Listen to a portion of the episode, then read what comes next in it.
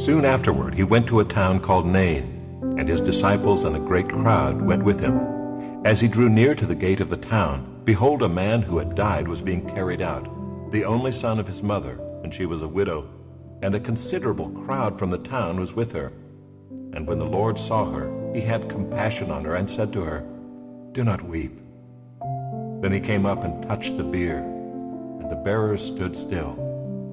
And he said, Young man, I say to you, arise. And the dead man sat up and began to speak, and Jesus gave him to his mother. Fear seized them all, and they glorified God, saying, A great prophet has arisen among us, and God has visited his people.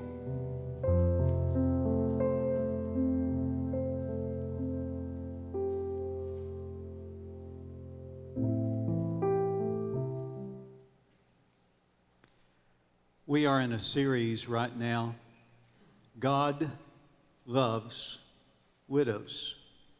It, it, may seem strange to you that I would pick out a certain group in our congregation and preach a series about them, but really, if you've read through the scriptures, that's not strange at all.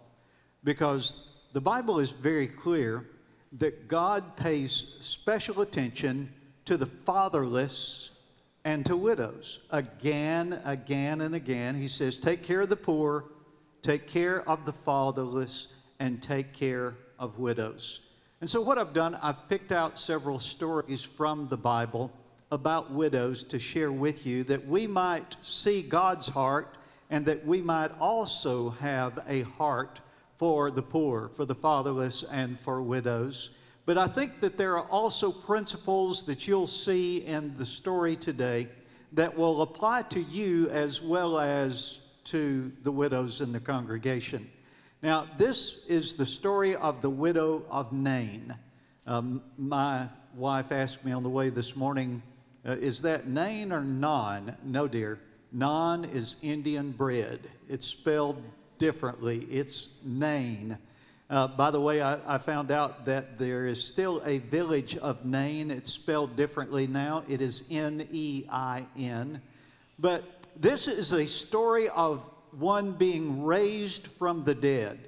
Now, oddly enough, in all the Old Testament, there were only three people that were that's recorded that were raised from the dead in the Old Testament. One of those in the ministry of Elijah and I spoke about the son of the widow of Zarephath, Furnace City, if you remember.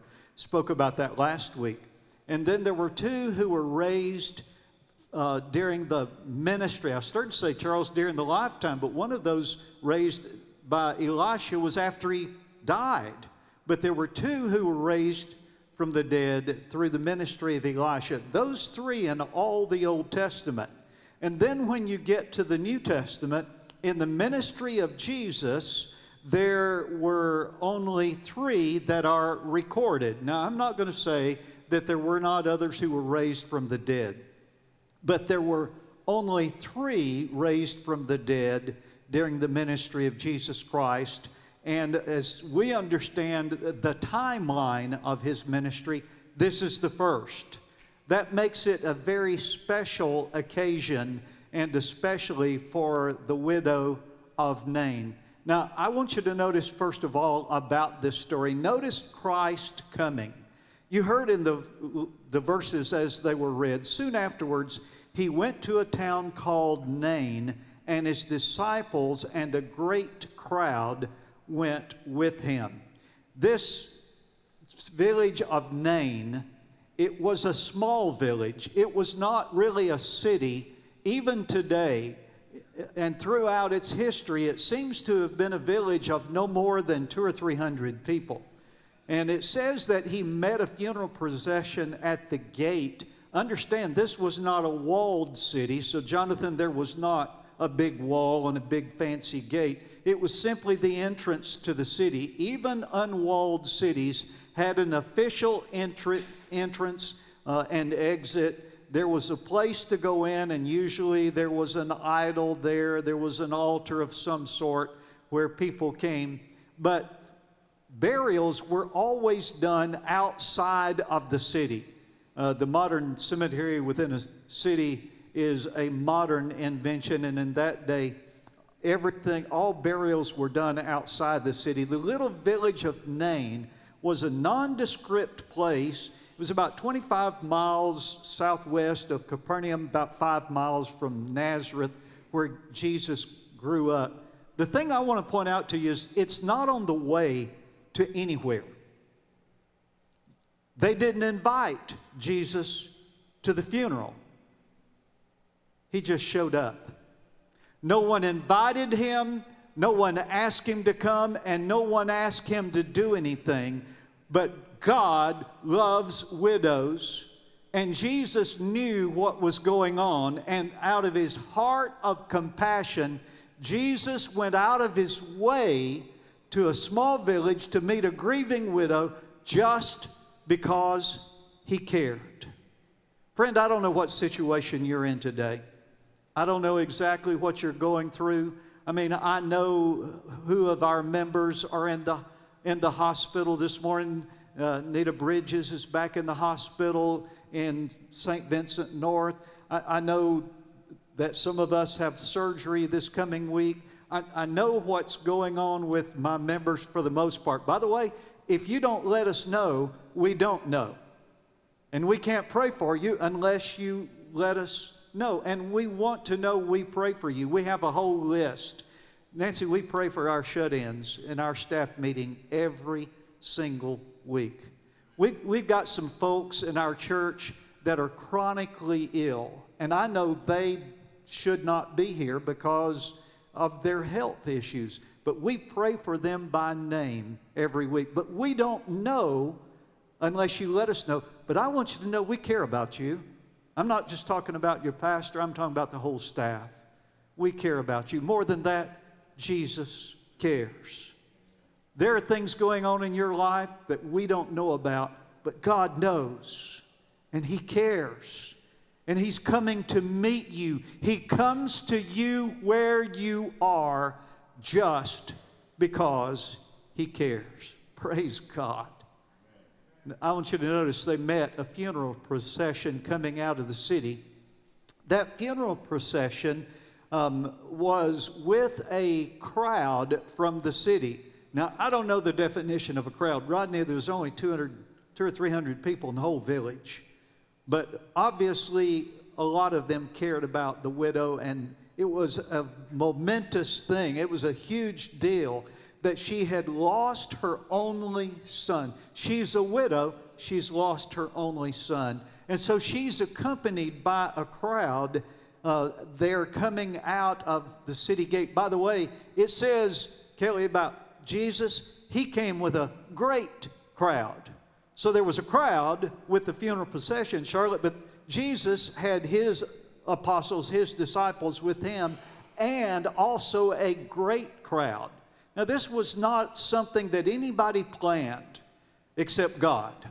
This was, this was an event on God's calendar. This was an appointment from God that these two crowds came together, Corey, in this nondescript little village for a momentous miracle of God. He came just because he cared. He was not surprised. I, I thought about this um, Samantha, I thought about, wonder what the people thought when Jesus showed up.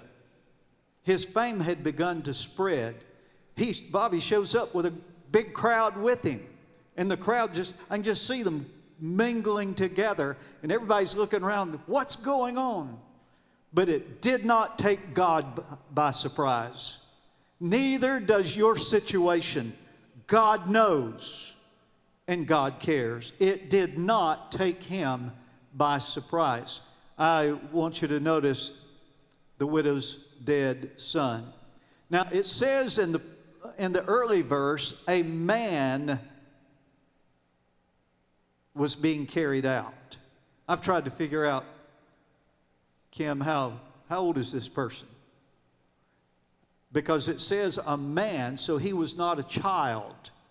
But then Jesus calls him young man. The young man who had died was the widow's only son. There is, you think about her great loss, her only son. There is, there is sadness. I, I've been very careful when I'm talking with members of my church about having a child die before them. I've been very careful never to say, I understand how you feel, because I don't. That would be a slap in the face. But some of you know what I'm talking about. You know what nobody else can possibly understand. No parent should ever have to bury their own child. That we expect it to be the other way around, that the children will bury the parents. But for a mother, a widow, get that. She has no one else but one son, an only son. We don't know how he died. There is no doubt, by the way, in this case, that he was dead. I mean, people say, well, Jesus said she was only sleeping about the 12 year old girl, Jairus' daughter. She's only sleeping, so maybe she was. Maybe she was just in a, in a coma, and, and Jesus got her out of the coma, didn't really raise her from the dead. Hello, this guy has been wrapped in burial cloths, stuffed with spices, and they're carrying him out about to put him in the ground. There is no doubt about this resurrection that the man was dead. But I think about the mother.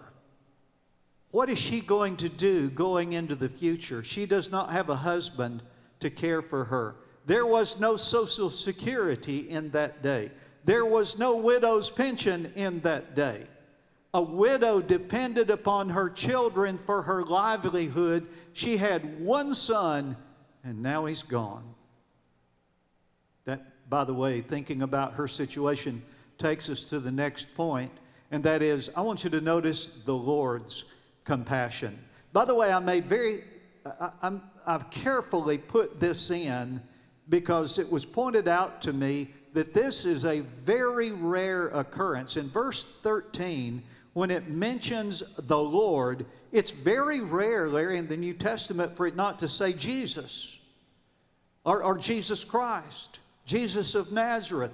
But that it says the Lord done is a rare occurrence. So I presume it had to be done on purpose.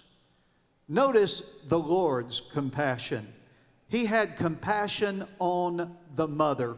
When the Lord saw her, his heart overflowed with compassion. It does not say that he had compassion or that he felt sorry for the son, but for the mother. His heart was filled to overflowing for her. Um, I don't know how many of you know this, but I worked my way through seminary working at a funeral home. It was, by the way, it was a good job for a guy going through seminary because I got some experience with funerals and with families. And um, when I wasn't mowing the grass, I, I had plenty of time to read and study for my seminary classes. It, it was a good education. But I'll never forget, we had a funeral for a, a young man who was killed in the, the military. And the funeral director told the story, told me the story later about what the woman said the mother of that fallen soldier told him, I wouldn't have given him up for anything. But she said, But I know that my God gave up his only son voluntarily to save my soul. Oh, listen, God has compassion on the parent who buries their child. He gave up his son, and he did so voluntarily. He did so for you and for me. God's heart overflows for widows, but God's heart overflows for the lost. If you do not know Christ today, Jesus is calling. He has come to this place out of his way, so to speak, to meet with you because you have a great need. You need Jesus. And his heart overflows with compassion for you. I want you to notice not only his compassion, but notice his consolation.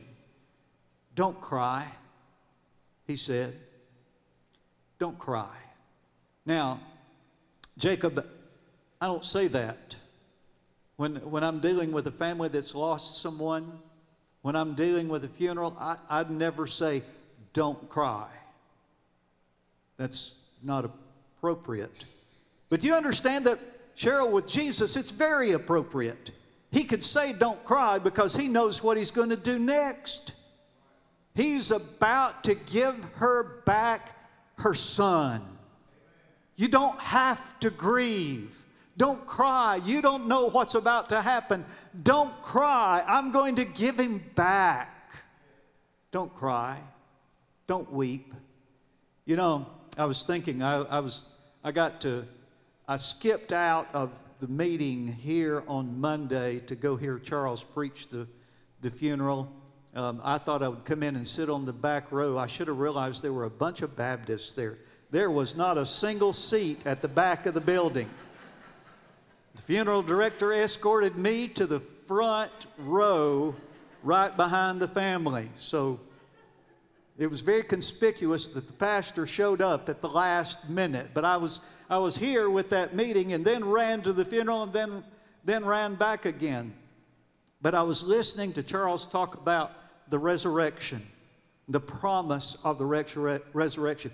And Charles, I got to thinking about wonder who there doesn't believe in the resurrection from the dead. Nancy, I thought, my word, if you don't know about the resurrection from the dead, if you don't know about the promise of God, how miserable your life would be. No hope, no future, no consolation whatsoever. And that leads me to ask you because I want to make sure that you do have that hope this morning. Do you have the hope of Christ within you, of the resurrection of the dead? Don't weep.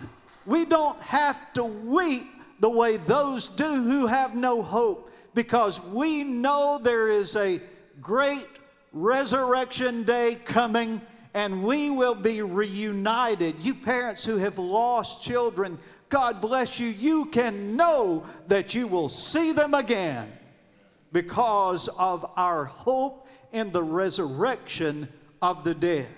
Now, I, have forgotten who it was that asked me this. I would blame it on one of the Kims because they're easy to see, but I don't know if it was them or not. So, somebody said to me, I don't like that term, the hope of the resurrection. We're hoping for the resurrection. Listen, you need to understand there's a difference in the world's idea of hope and the biblical definition of hope. The world's definition of hope, Gerald, is I hope I win the lottery. Fat chance, but I hope I do. That's the world's idea of hope. But listen, that is not the biblical idea of hope. The biblical idea of hope is I have, I have the assurance of the resurrection of the dead, and I am looking forward to it. I hope for the resurrection of the dead. It has more an idea of patiently waiting with the assurance that it's going to happen. Do you have the hope of Jesus Christ within you of the resurrection of the dead? If you don't, you need to come to Jesus today. You need to know Jesus. I want you to see that he touched the bier. Now, we had some discussion in the office about how to pronounce that, right, Linda? And, and we checked it out. It, it is pronounced beer. It's not buyer, it's bier. He touched the bier. One of the translations that I read said he touched the coffin. Don didn't have coffins in that day. They buried people too quickly. The way that they buried them was the way you read about Lazarus, uh, the way you read about Jesus, that the body is wrapped in cloths, linens, sheets, and along with spices, aromatic spices to cover the smell of a decaying body. And so that body, wrapped almost like, is like a mummy, is being carried on a stretcher on the shoulders or, or pallbearer style down the street. And Jesus walked up and touched the stretcher they were carrying. You say, what's the big deal about that? It was unclean. Carried a dead body. Joe, uh, he is unclean by the law of Moses when he touches that. But listen, think about this Jesus forever touched the untouchables. He touched people, lepers, the dead. By the way, it's recorded that Jesus, uh, the only funerals that it's recorded that Jesus attended, he broke up. Jesus just wasn't much good at funerals. He disrupted everyone he went to. He raised the dead person. I got a few snickers out of that. The, the Bible only records three, and he disrupted them all. I'll let you figure those out and name them later. I told you that there were three people raised from the dead during his ministry. He went to the funerals of all three, and he raised all three from the dead. Not only did he touch the bier, which stopped the procession. Now, I don't know, Don, whether they stopped out of shock because he actually touched something that was untouchable. He made himself unclean by doing that. Or if he stepped in front of them and stopped the procession. But he put a stop to it. And then he said to the dead, Arise, arise. He said, Young man, I say to you, arise. That is important to me. I say, arise. Based on who I am, based on the authority that I've been given, Jesus, the Son of God, said, Rise up, rise up. Listen to me, one day, those in the graves will hear his voice saying, Rise up. I look forward to that day. I, I don't know, Delane. I, I just soon meet him in the air. I'm not anxious to die. I would, I'd love for the rapture to come. Right now would not be too soon for me. I'm ready to go. Are you? If Jesus shows up now and he says, Rise up, and the dead begin to rise, and we who are alive and remain go to meet him in the air. Are you ready for that? I, I love Rick Adams was the president of the seminary in Florida during the time I was teaching there, not while I was attending there, but while I was teaching there. And he always signed his letters awaiting the shout. Amen. Awaiting the shout. One day he will say, Rise up. I want you to notice then the widow's comfort not only his consolation, his compassion, the widow's comfort. Says in verse 15, the son sat up and spoke. Then the dead boy, says boy here, sat up and began to talk. I told my class this morning that that is a miracle in itself, and some parents would love to have that miracle that their sons would begin to actually talk with them. And that, and that is the right translation. In the ESV, it says he sat up and spoke, but the verb that's used there means he started talking. Like, I guess he had a lot to say. I'm not, all the, I'm not sure all that he told about, but the, I, I get the idea that he talked like, well, no, I'm not going to name anybody's name in this room.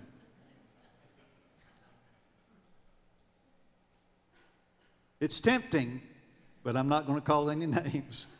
But you all know people that have a lot to say and they're a little bit hard to get away from. And I get the idea that that young man started talking continuously. And I think his mother was thrilled to death. By the way, talk about a resurrection from the dead. It would be one thing for him to sit up. I've, I've heard stories because I was I worked at a funeral home. I heard stories about corpses sitting up because of that's not true. That doesn't happen. If it did, it would empty the funeral home. And I wonder how people in the crowd reacted. Larry, I can't help but think they, they, they all backed off when he sat up. I think she drew near. And he started talking. What a blessing. Talk about a consolation, a comfort for the mom when the dead son began to speak. Then I want you to notice Jesus gave the son, son to the mother. There is no way to describe this scene. Her only son, of whatever age he was, he's called first a man, and Jesus said a young man. Then it says the boy. I don't know how old he was, but he was dead. He was gone. And Jesus gave him back to his mother. Talk about a gift from God. I cannot conceive of how she must have felt. It's sort of like when one of your children, folk, come down the aisle during the invitation or meet me in the family room after the service and they call on Jesus. And they receive the gift of life. And he who was dead, she who was dead, is now alive with everlasting life. There's nothing like seeing your kids get saved. And it's like Jesus gives you back your children. What a comfort. Isn't it a comfort, parents, to know that your kids are saved? Man, there's nothing like it. But listen, there is coming a day, I said this already, there is coming a reunion day when those who know the Lord will be together again with no separation. In that day, Jesus, who has said, Arise, will wipe away every tear, and there will be no more separation. I look forward to that day. And I would say again for the fourth time, I hope you're ready for it. I hope you're prepared. I hope you have that hope of the resurrection of the dead. But I want you to notice finally the, the crowd's confession. It says in verse 16 that they reacted with awe. Now it says fear, but you do understand that if you if the fear comes on you and you are glorifying God, that what that means, Jonathan, that's reverential fear. It's not run and hide fear. It's not Halloween kind of fear. It's not scary clown Halloween kind of fear. It is an awe of God. Fall on your face before Him in reverence and in awe. Oh, listen. If you don't understand what I'm talking about, maybe you don't know Jesus. I, we've talked before in this place about what's going to happen, Zach, when I see him. When I stand before him, Noah, will I play the drums or will I dance? Will I sing? Will I shout? Or will I simply fall on my face in awe before Jesus? Do you know do you know if you don't understand reverential awe, fear of God, do you really know Jesus? Do you know how great He is? Do you know how godly? Do you know Jesus? They confessed that Jesus was a prophet sent from God. They praised God, saying, A mighty prophet has risen among us and God has visited his people today. I like that, but that's not enough. You understand that? They said, A mighty prophet has arisen from God. What they did not say is, For God so loved the world that he sent his only begotten Son, that whosoever believe in him would not perish, but have everlasting life. They, they had a head knowledge. They recognized that a prophet has come. And there are a world of people who recognize Jesus as a prophet from God, but they don't know him as Savior. If that's you this morning, I need to make clear that recognizing Jesus was a great man is not enough. That recognizing that he is a prophet from God is not enough.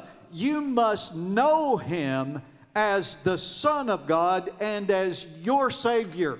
Somehow you've got to get out of your head and into your heart the truth of who Jesus is and what He wants to do for you.